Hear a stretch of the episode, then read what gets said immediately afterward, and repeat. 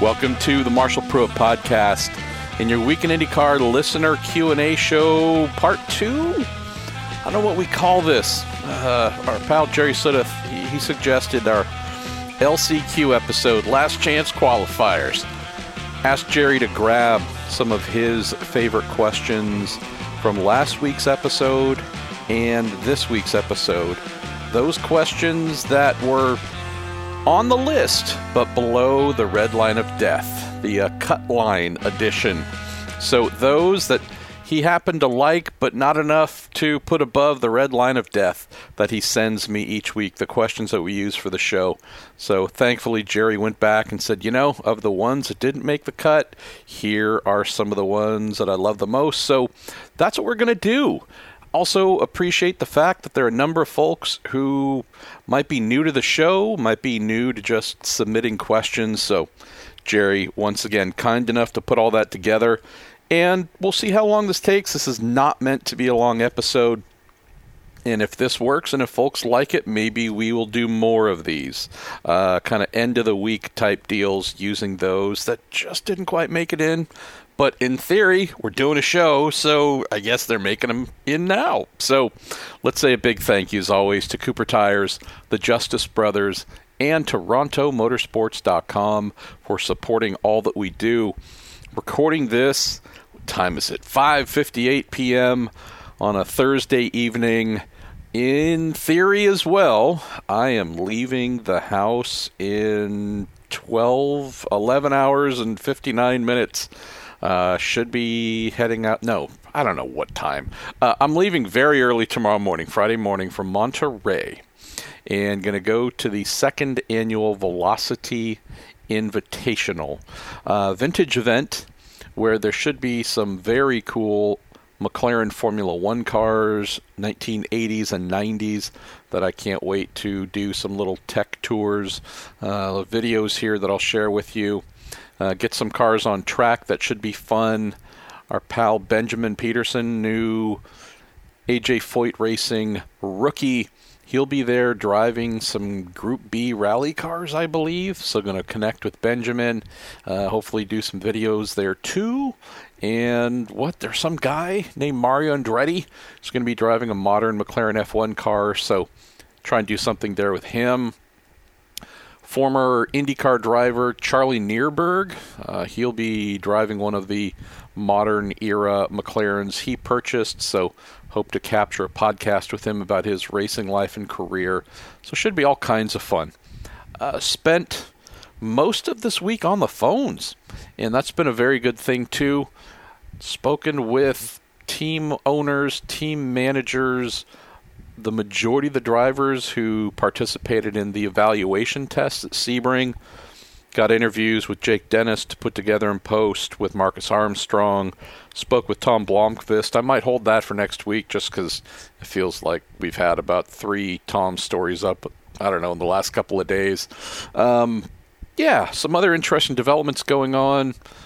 Was going to try and see if I could get my next silly season piece done here ASAP, but yeah, that might be uh, end of next week before that gets finished. But yeah, a lot of interesting things going on. A lot of, a lot of. Uh, there's always movement, y'all. I wouldn't want to pretend otherwise, but I think it's time to get going here. And since I'm using the good old couch recording solution, how do we get these shows fired off?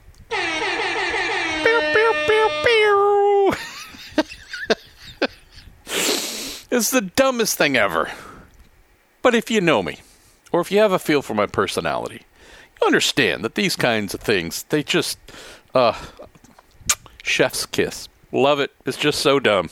It makes me laugh every time. All right, why don't we.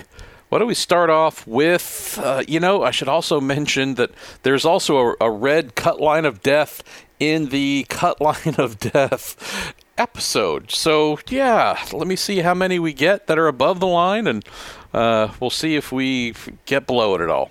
Uh, we're going to fire things off, though, with Jim Barnett. Says, How does a team recover from a disappointing season? Does it take personnel moves? Can the same people come back the next season, learn from uh, the past, and fight harder? You say there was a Road to Indy team that struggled. Uh, there were expectations from inside and outside of the organization for them to be fighting for top five finishes in the second half of the season, but that never materialized. Says, I know you experienced some tough seasons in the uh, old IRL days. What does it take for a team to bounce back? Thanks again for sending this in, Jim. Apologize, we've had to punt this uh, two episodes now, but leading off, as I asked our pal Jerry to do for this show. So, it really depends on the team's approach. There's a couple ways of doing this. So let's say you're an IndyCar team. I know you mentioned Indy Lights team, or I should say Road to Indy team, but let's say you're an IndyCar team, high expectations, and you miss pretty much all of those expectations. You're going to want to try and find out how that happened. So that's the obvious part. But the how it happened and how you recover, how you fix that, that's pretty interesting. So, in most scenarios, Jim, this is not a postseason thing, meaning we got through 17 races, sat down, tried to figure it out. You're going to know pretty darn soon, right? You're going to know two, three, four races into the season as to whether you have missed the mark. Now, what is the root of that? Is it the decisions made during the off season, right? Is it the research and development that you did and one area or more happened to be off? Was it personnel? Hired a new this person, that person in specific roles, and either they were worse than expected underperforming, new, just right, doesn't mean they're bad, just new and lots to learn. There's a lot of angles to this, right? Did we miss it in terms of decisions on trying to come up with speed for the new season and all the things we did in testing, be it on the racetrack, mostly behind the scenes, virtual, right, through simulation, driver in the loop simulation tests, uh, whatever things teams might be doing on their own in the background. Damper development's obviously one of them. Suspension development. Um, a lot of things that a team can try and do to get better. You have to start to pick apart did we go down the right path or wrong path? If we're just looking at that side, we'll get to the people part in just a minute, Jim. I'm trying to think back of a couple of examples of a team that had a terrible year and was able to trace it back to some preseason, off-season things that really just set their ship on the wrong course and they really were unable to get it back. Uh, made improvements during the season, but never to a place of true competitiveness. Carlin Racing comes to mind. When they debuted in IndyCar, high expectations for this uh, title winning Indy Lights team, super high functioning junior open wheel team to do the same moving up to IndyCar. And they had a fairly not great debut. And Trevor Carlin from the outset, I shouldn't say from the outset, early on, Trevor Carlin was saying, Oh, wow, what I'm accustomed to in all the other series that we compete in where we use spec cars, just like we do in IndyCar, what we have found is mechanically the cars are super equal. Engine wise, engines are super equal. Might even be truly a spec engine in some of those series. So, understanding the aerodynamics is really where we have been able to differentiate ourselves. So, even if it's a small Formula 3 car or something like that, we'll spend time at a wind tunnel or lots of computational fluid dynamic work lots of stuff to really master the aero, That's how we level up. Recognized very quickly in IndyCar, that was not the approach to take. All of the teams have a high level grasp of the aero. Each manufacturer in Chevrolet and Honda have tons of knowledge and do tons of work, wind tunnel, etc., etc., to understand the aero of the cars. So this was not much of an untapped area for them to venture into. Granted, they learned plenty themselves, But in terms of performance gains, this was a non starter. And so Trevor recognized somewhat early on oh man, thought it would work. It's worked everywhere else. This isn't it. What we really need to focus on damper side, suspension side, the mechanical grip package, not the aerodynamic grip package. That's what they did for their second season. Pretty decent rise in competitiveness. Think back to the AJ Foyt team. I, I don't remember whether it was 2018, 2019, but there were some correlation issues in their seven post shaker rig testing, and apparently they spent a ton of money, crazy amount of time, crazy amount of hours trying to master everything we just mentioned that Carlin realized they had to go after. All the different suspension geometries and settings you might do, damper packages and how those work, and try and just make everything perfect for road courses, street courses, ovals, you name it. Tons of time, tons of money. Truly, the team invested a lot and none of it was available in terms of speed and performance once the season got going. Like all the things that were showing great, promising stuff uh, in off track testing did not transfer at all. Cars looked hopeless and were hopeless. Didn't take them too long to figure out, trace back that, hey, there's some numbers that were off. You know, the the I'm exaggerating a little bit, but the proverbial keystroke. Oops, we hit this number instead of that number. Now everything's just a little bit off.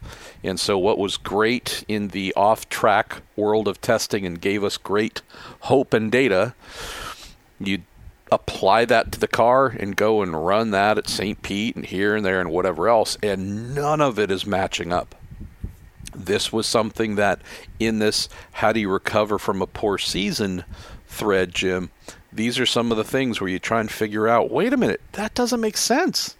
The car should be great, but it's not. We have drivers who are super capable, engineers who are capable. We've been doing this for a while. We know how to do this. What's the root of the problem? So, couple things there, right? You have the decision making part as well at the racetrack. This is another thing that I don't know how much this gets explored. I guess we're doing it now, Jim.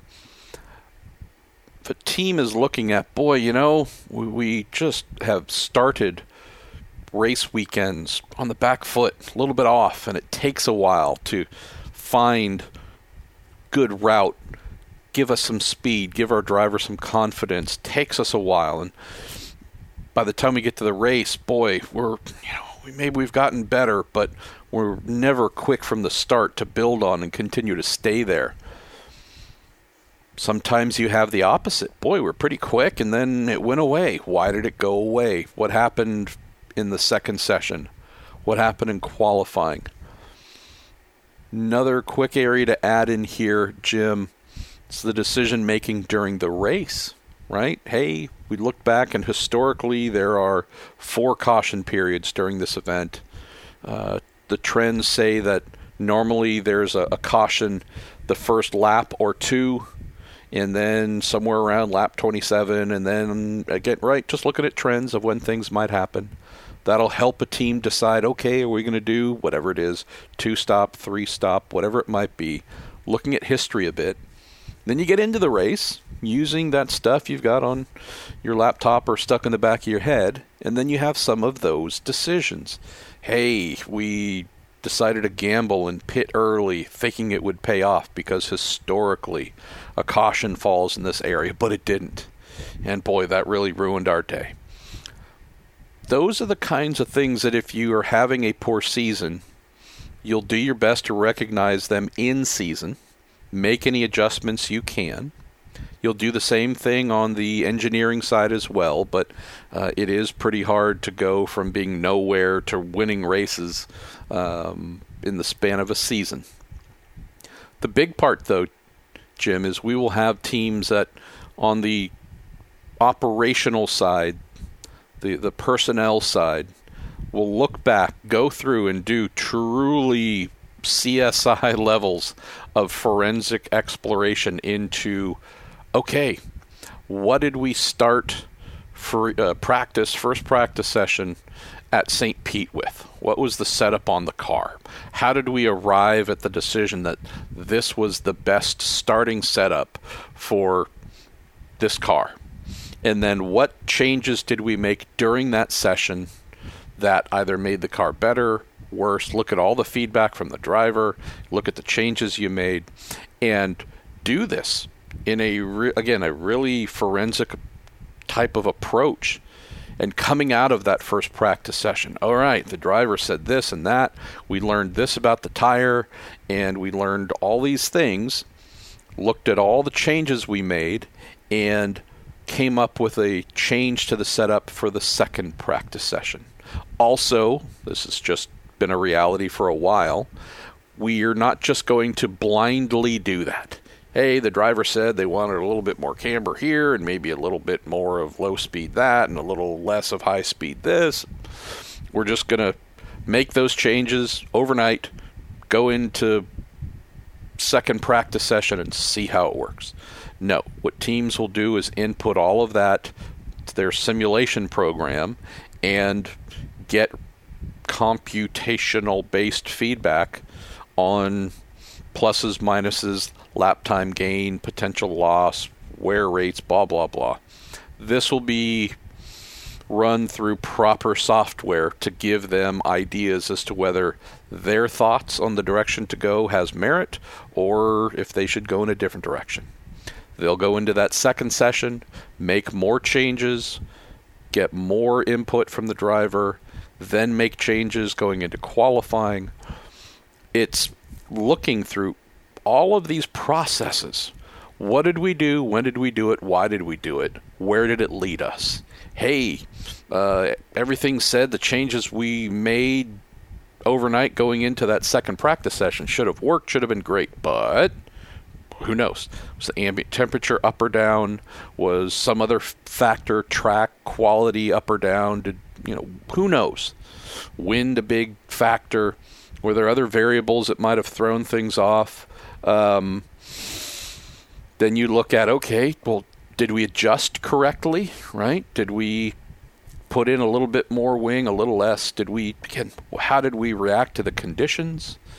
And honestly, Jim, this is done session to session, test days, every single race, from the first time the car turned lap to the last lap that it turned. And teams are looking for to try and deduce where things went wrong. What did we do and how did we get to places that didn't work? Right? Are there any things that are systemic? Right? We tried going in this direction four times on road courses throughout the year and found after that next session we were slower. The driver was less happy. The right, okay, well, let's not go in that direction anymore. You also have the decisions made from the timing stand as well. You get a couple of, of strategery calls gone wrong, Jim, and doesn't matter if you've got the best setup on the car ever and the best driver ever. If you're telling the driver to pit when they shouldn't or to stay out when they shouldn't, or we're going to short fuel the thing to try and get more track position, but we really do need a another caution to come out to help us there so we're not having to sip fuel or risk running out and then you don't get that caution and all of a sudden you might have been running second third in line for a podium but you made a decision that didn't pay off and your driver was having to go into fuel saving mode the last 10 laps and hey wait a minute that person was way up front and they disappeared. Why are they 14th at the finish line? Well, there you go. It's those things where really and truly it's an investigative process. And I'll admit, I miss doing that a little bit. Uh, I, I really did enjoy that part because when you're in it, you're busy. You're obviously always trying to make the best decisions based on the hopefully the great information you have, quality of information, not just coming from the data systems on the cars, but from the driver. But again, uh, just things go wrong. Which ones are things where you go, we screwed that up, and we need to fix some of these systemic things that are wrong? What areas do you say are a bit of a fluke? Hey, we rolled the dice. And we ended up having to roll the dice a few too many times, and we got bit, and that's why our season ended up with our driver 13th in the standings or something like that. I know none of these things might sound super specific of aha, throw away the dampers, go to a new damper vendor, or build your own in a different way, or hire different people to build your dampers. I mean, those are pretty obvious, right? Hey, we just made a significant change in that area. And boy, our drivers are just complaining constantly that they can't feel the car and it's just uh, a handful. All right, well, you know, good old Fred or Larry or Steve or whomever it is, Diane in the in the damper department. Uh, you you might be uh, looking for work here. Um, those are the kind of obvious things, right? Last thing I'll mention and if you have more specific questions to throw in about this, please do, Jim. Happy to talk about this stuff at all times. Teams are also pretty aware of the quality of the people that they have. Not every team is able to hire the best or, you know, the, the cream of the crop. Some teams aren't super, super good. And therefore, the best people tend not to want to go to work for them. So there's some limitations there. Why is this team struggling year after year after year? Could it be from a managerial standpoint, right? Not like the team manager decides what tire pressures are going to be run, and those tire pressures could be wrong and the car can handle poorly, but just what's the, the team structure and organization you've set up? how well are you regarded? How highly are you regarded or not regarded in the paddock? Do people want to go to work for you? Um, are you one who doesn't like conflict too much? That's a thing. It's a real thing. You know, do you do you take folks to heart more than you should? Well, I know you know they've got a family kids in school and you know daughter she's been sick and you know, this person isn't doing a whole lot to help us be uh, the best we can be but i wouldn't want to uh, put them at risk in life so we'll hold on to that person and just hope things get better like that's can't tell you how often that's what actually happens you would think there was a ruthlessness uh, across all high level sports teams, IndyCar teams in this regard. In some cases, select cases. Mostly, though, that's not how uh, things are going to get done. So, I mean, look, I've never claimed to be great at what I did as a mechanic, engineer, team manager, any of that stuff right?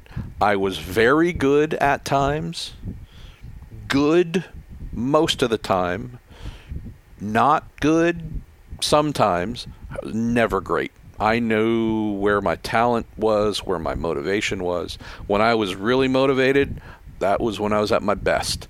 And when I wasn't, this is kind of normally the case, I was not. Anyone looking at me on whatever teams that I worked at, if they were superstars in their position or just known to be like, wow, that person's amazing, if they were to have looked at me with whatever team I was working on, they would have been critical of me.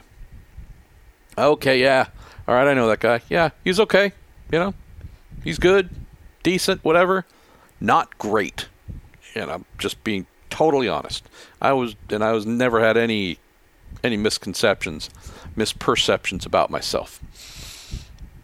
Knowing that, I can also walk up and down pit lane, and for those who I know and those that I'm familiar with, go, hey, you know, I'm really glad you're with that team. That's awesome. But you know, if it weren't for that team holding on to you, you probably wouldn't be working in the series.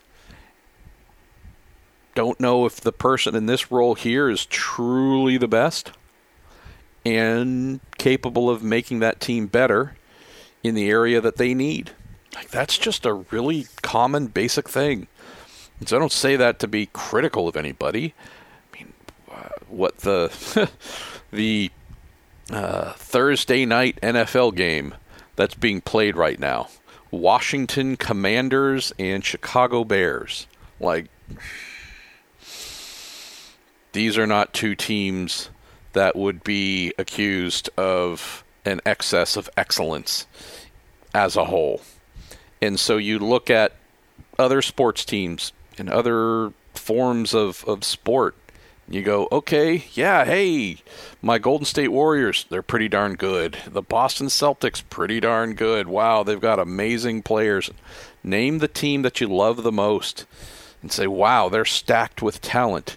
Then you look at about 50% of the other teams, if not a little more, and you go, yeah, they got a couple of stars, but uh, got a lot of role players. And role players aren't necessarily going to take you to the Super Bowl, uh, the NBA Finals, or an IndyCar championship. In my time, again, it's not false modesty, it is accuracy. He's a good role player very good at times, a little less others, but I was a role player. Uh, I know what it's like to be that person where you go, hey, you know, if if you were to upgrade my position to someone else, I probably wouldn't argue with you. If you can get someone better, um, you probably have someone better in this role than me. So these are some of the things you got to look at. How willing are you as a team to be ruthless, to place the team success ahead of the life and circumstances of your employees.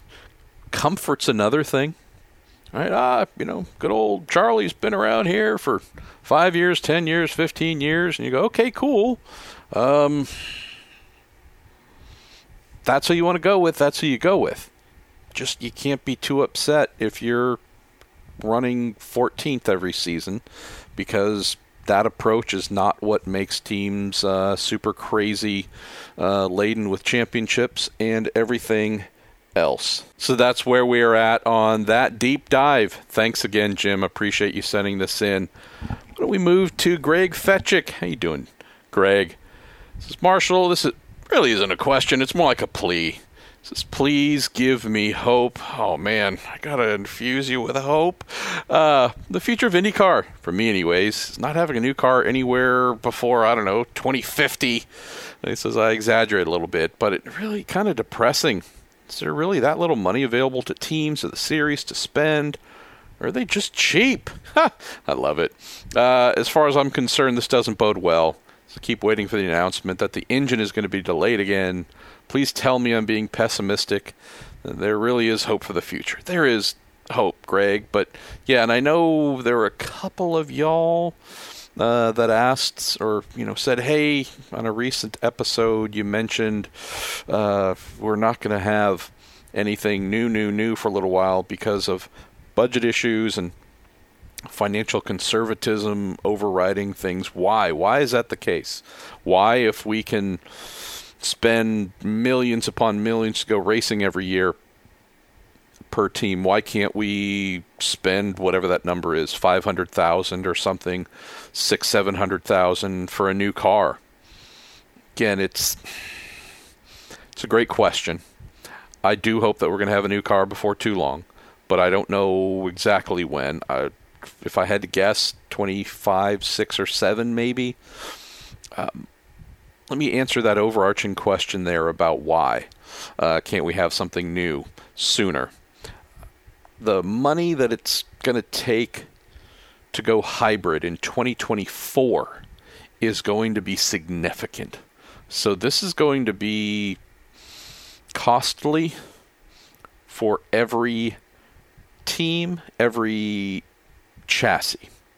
What is that number going to be? I don't know yet. But there are going to be decent amounts of new things that are needed to accommodate this new hybrid power plant. And so the hybrid power plant, first of all, is a big question. What is the annual lease price going to be? Is it going to be more than the roughly 1.1, 1.2 that it's been for many years across both brands? I would be surprised if it wasn't. But is it a nominal thing? Does it go up to 1.3 or is it 1.5? I don't know. But if you run three or four cars, all of a sudden, well, hey, collectively that's another million ish, maybe a little more, a little less, but who knows? We need to put together across all of our cars. Then there's the everything else that you need to go with it. So, pretty much everything from the bulkhead, uh, the, the surface that the engine bolts onto on the tub, more or less everything that is drivetrain related from the firewall back is going to be new. Not only that new engine we mentioned, but also new bell housing that's going to be much lighter. That's going to cost money to buy. Uh, how are they going to do the energy recovery system made by Mahle? Is that going to be part of the engine lease, right? What does that cost per year? Keep in mind there's tech support that goes with that, service contracts for the units and whatnot. How is that handled? Is that lumped into an engine lease or is that done separately? What is that going to cost per season per car? Is it a hundred grand, two hundred? I mean, I don't know, but there's money, more money right there. Uh, the transmission is going to be brand new going to be lighter, robust, er. It's going to be all kinds of things, er. I don't think the suspension, from what I'm hearing most recently, is going to need to be upgraded to something beefier, knowing that the car itself will be heftier and beefier as well. But the half shafts, the, the axles will be brand new because we're putting down more power, and those need to be capable of handling it. Braking system, right? Nothing's coming for next year, but for 2024, meant to have an all new, larger braking system to handle the stopping required for a car that will be faster in a straight line. Should be, but also definitely heavier to slow down. So, all new brakes, front, back, just across the board. Um, what about aerodynamics? Are we going to need to redo the road course, street course, high downforce package to put more downforce on the front of the car so that since we have all the added physical weight of this these things at the back of the car do we need more aerodynamic downforce up front to tip the balance a little bit more forward to make the car more balanced to drive? That would cost money as well. It's a number of things here that go with this greg. So i know we're main question here is please tell me we're going to have a new car sometime soon. I, I hope we will. But the reasoning as for why we won't, which is costs, plus the series from Roger Penske on down is pretty darn happy and of the belief that, hey, this Dallara DW12 can keep going for even longer, then why bother changing it? There's a, a steep tab for every single car and keep in mind, we're not just talking about the primary cars that we see racing, but most teams have backup cars as well. Some have three, like some have many cars. So when we're talking about forking out, if we use Chip Ganassi Racing or Andretti Autosport, right now are only four car teams. If we're thinking about them, you've got the four primary cars Plus, you need to update the backup cars as well, the spare cars, uh, with again the new bell housings and transmissions and yada yada yada, brakes and so on.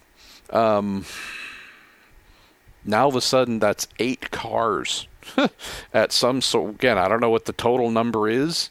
If you take the whatever added price is going to be for the lease, and then all the other stuff I mentioned, this, these are millions upon millions of dollars. Uh, those teams will be forking out just to go racing with the same Dallara DW12 in 2024 and 2025. So that's why I'm thinking IndyCar is going to want to give the team owners. The team owners are probably asking for the most part, hey, got a big hill to climb financially for 24. Let us get through that. Give us just a little while. Then maybe we'll be ready to talk about uh, going to an all new chassis. But again, what is that all new chassis? I don't know. Will it be all new in the areas that weren't new in the componentry changes for 2024? I gotta believe they would say, "Hey, we'll just use the same transmission and bell housing and this brakes and so on and so forth," because these were all just new a year or two or whatever ago. But again, that's still a big question too.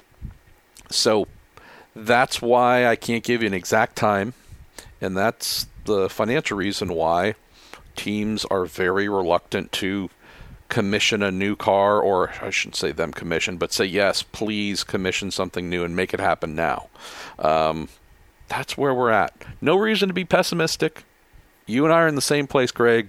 Uh, I I get bored very quickly with cars that are around for more than two or three years. And you go, okay. Uh, thankfully, IndyCar has done some new and different things over the years with the DW12, so that's good. But for what we're looking at right now, we've been staring at the aero screen for a couple years. The UAK 18 bodywork that came in 2018, that's been around for a while. Um, yeah, we're getting close to point in time where I'd be more than welcome to see something different to the eyes.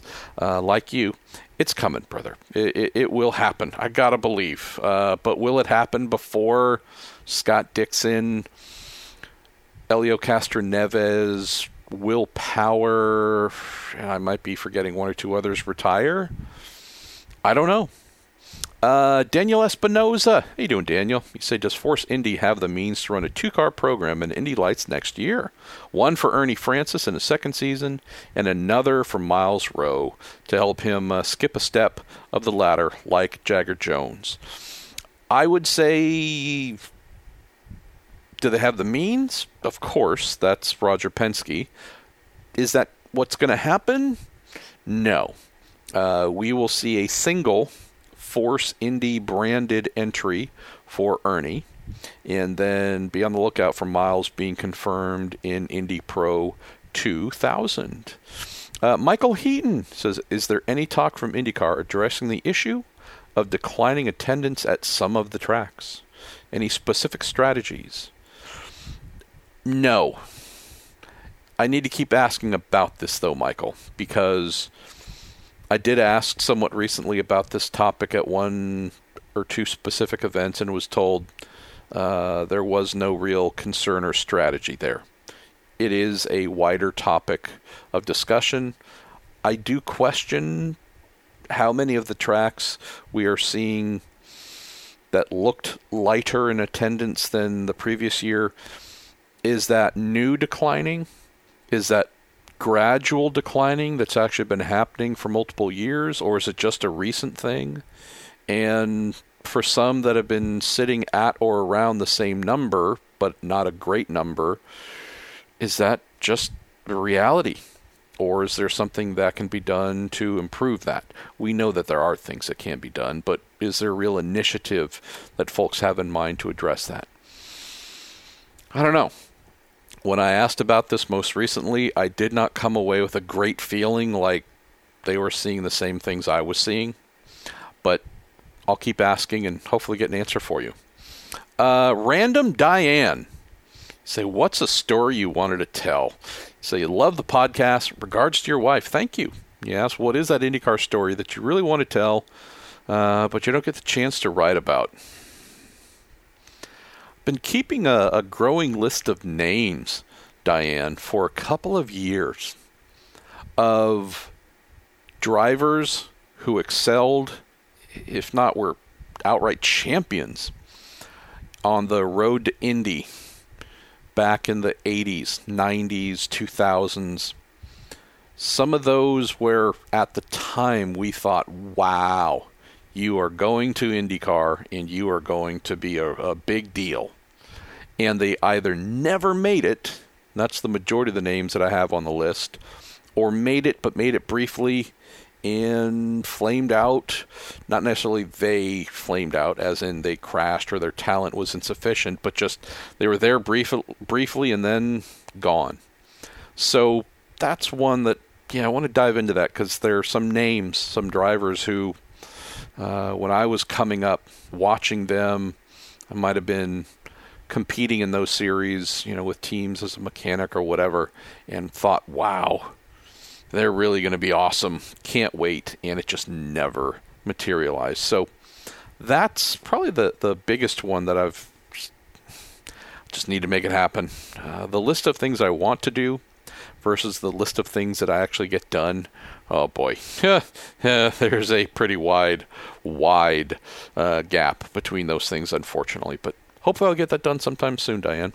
Uh, Greg Sikor, say Marshall, may have discussed this before, but wouldn't it be advantage, an advantage or advantageous uh, if IndyCar and Indy Lights use the same tub? Uh, also say glad to hear the positive reports about your wife. I hope they continue. Thank you, Greg. Yes, uh, we're we're getting in happier and happier places here in the home front. Um, I don't know if uh, it would be advantageous. Uh, bigger cars tend to cost more money, and the components on those cars tend to cost more money. Um, that's why doing smaller cars uh, that cost less money tends to fit a road to Indy environment than an IndyCar budget environment. So, uh, hard to say. Um, I've never really thought this was the answer, but I know that uh, I continue to hear from folks that do. Uh, let's see, Rohan Monday, and I don't know if I got your last name right, so I apologize if I didn't. Uh, you say if you had to add more races to the calendar, which tracks would you add? Uh, you say also with having three prominent drivers, Power, Dixon, and McLaughlin from Australia and New Zealand. Do you think IndyCar would ever consider racing down under to grow the sport? I think they'd absolutely consider it if someone stepped up and said, Hi, we are going to air freight all of your cars and equipment and everything and spend those millions upon millions and then pay you millions to be here. Um, this is what once happened, and it was awesome. There's just nobody stepping up to do that right now, Rohan. So, Yes, trust me, I want to go back down under and cover racing again. I'd love to do that. But yeah, uh, someone's got to pay for it. IndyCar is not the one to uh, fork out millions just to go play internationally. As for what would I like to add? Hmm. I know that I've I've mentioned a couple over the years of things that I love and would love to see, but also was fully aware that like yeah we could never go there unless changes were made uh, because things would just the cars would be way too fast. If i could make the safety additions to the track push some barriers back add runoff greater amounts of runoff etc we would go to road atlanta we would go to virginia international raceway and we would go to mosport aka canadian tire Motorsports Park. I would also, on that same exact tip, say we would be going to Lime Rock because who doesn't want to see cars lap a track in, I don't know what, 40 seconds or something crazy, less than that? Um, give me the, the tracks, Rohan, where you just are in awe of the speed and the physics and the drivers, things where, and all those tracks would have us just screaming because we could not fathom how quickly the cars were going and how committed the drivers had to be. We'd be losing our crap if we got to go to any of those four tracks. But for all of them, with Indy cars, right? I realize that IMSA goes there with their prototypes or GTs, depending on some of the ones that I named, but Right. Those are amazing. Those are great safe cars. All of them fully enclosed cockpits. Lots of, you know, lots of space between them and barriers. Open wheel car, even with the aero screen, but open wheels getting tangled, getting thrown into trees, over fences at insane rates of speed. Um, there's just something that if Indy cars were to go to any of those four tracks, we would have to have some pretty, pretty dynamic adjustments to those circuits to host them. Um, Carlos O'Leedon, you asked, do I think the FIA should tune their super license points for IndyCar? Yes, of course. It's really elitist and stupid with how they do things.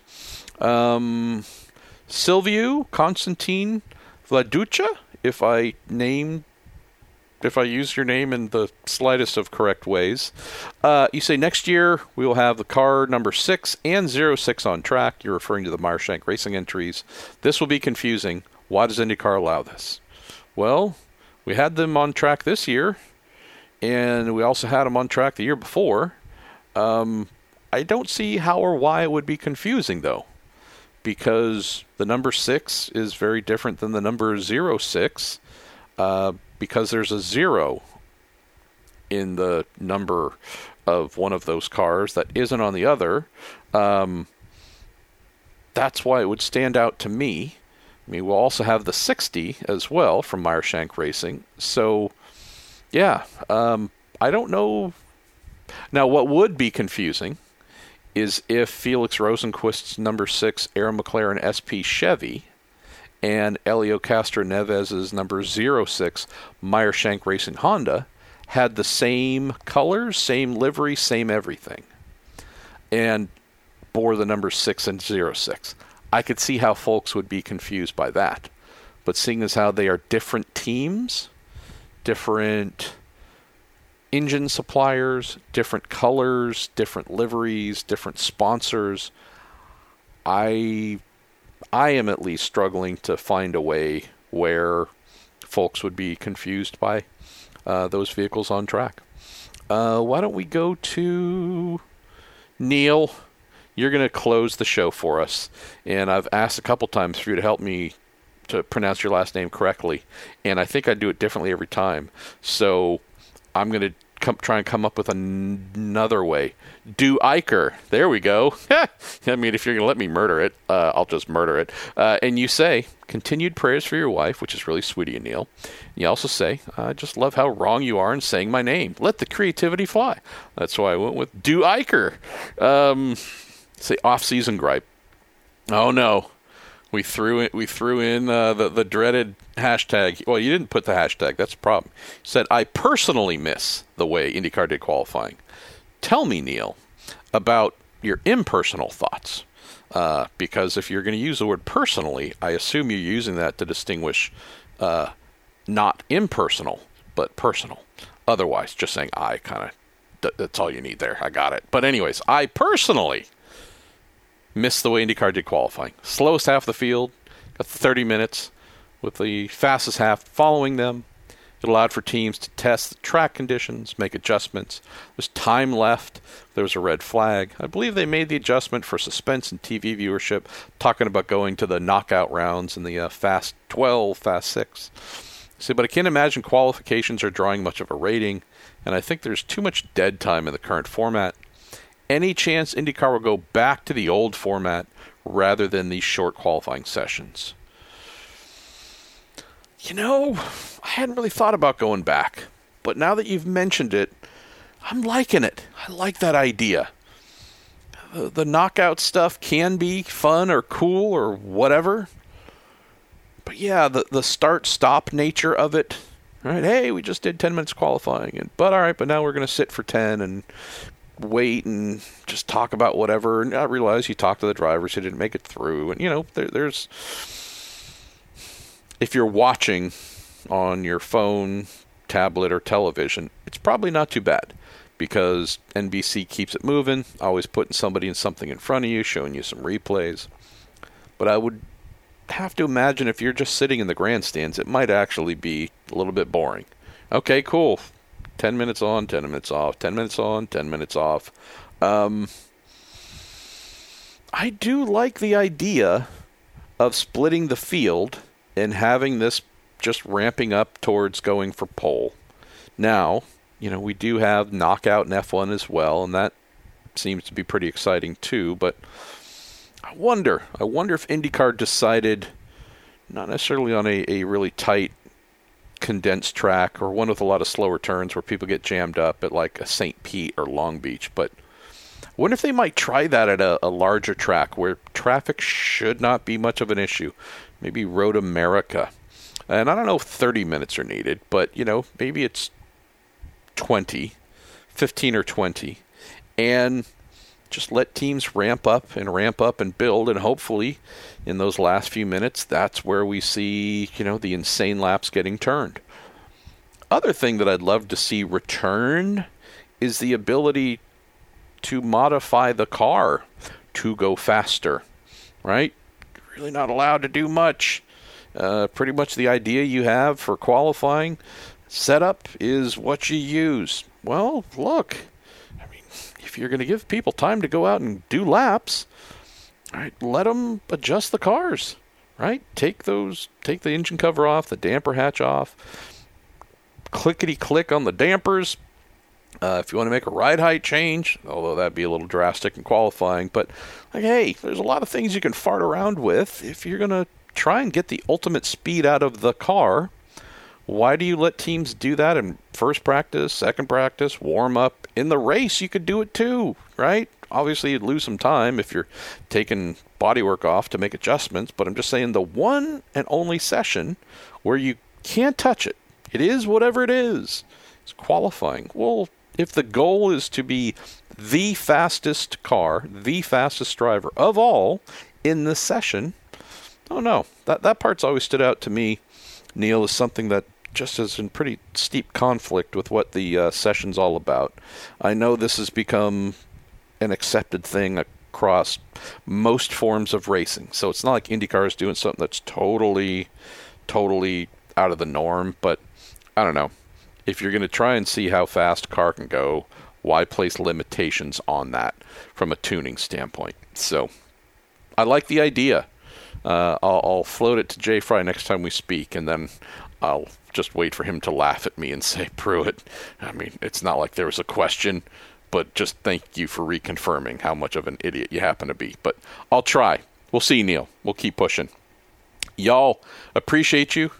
Jerry, appreciate you as well for putting together our first ever Below the uh, Red Line of Death cut line episode, our last chance qualifying show. Thank you as well to Cooper Tires, the Justice Brothers, and TorontoMotorsports.com. And if this works, we'll try it again next week. And even from some of the ones who didn't make the cut in the the red line of death, um, maybe some of y'all will be next week's. I don't know, but I appreciate y'all. Speak to you here soon.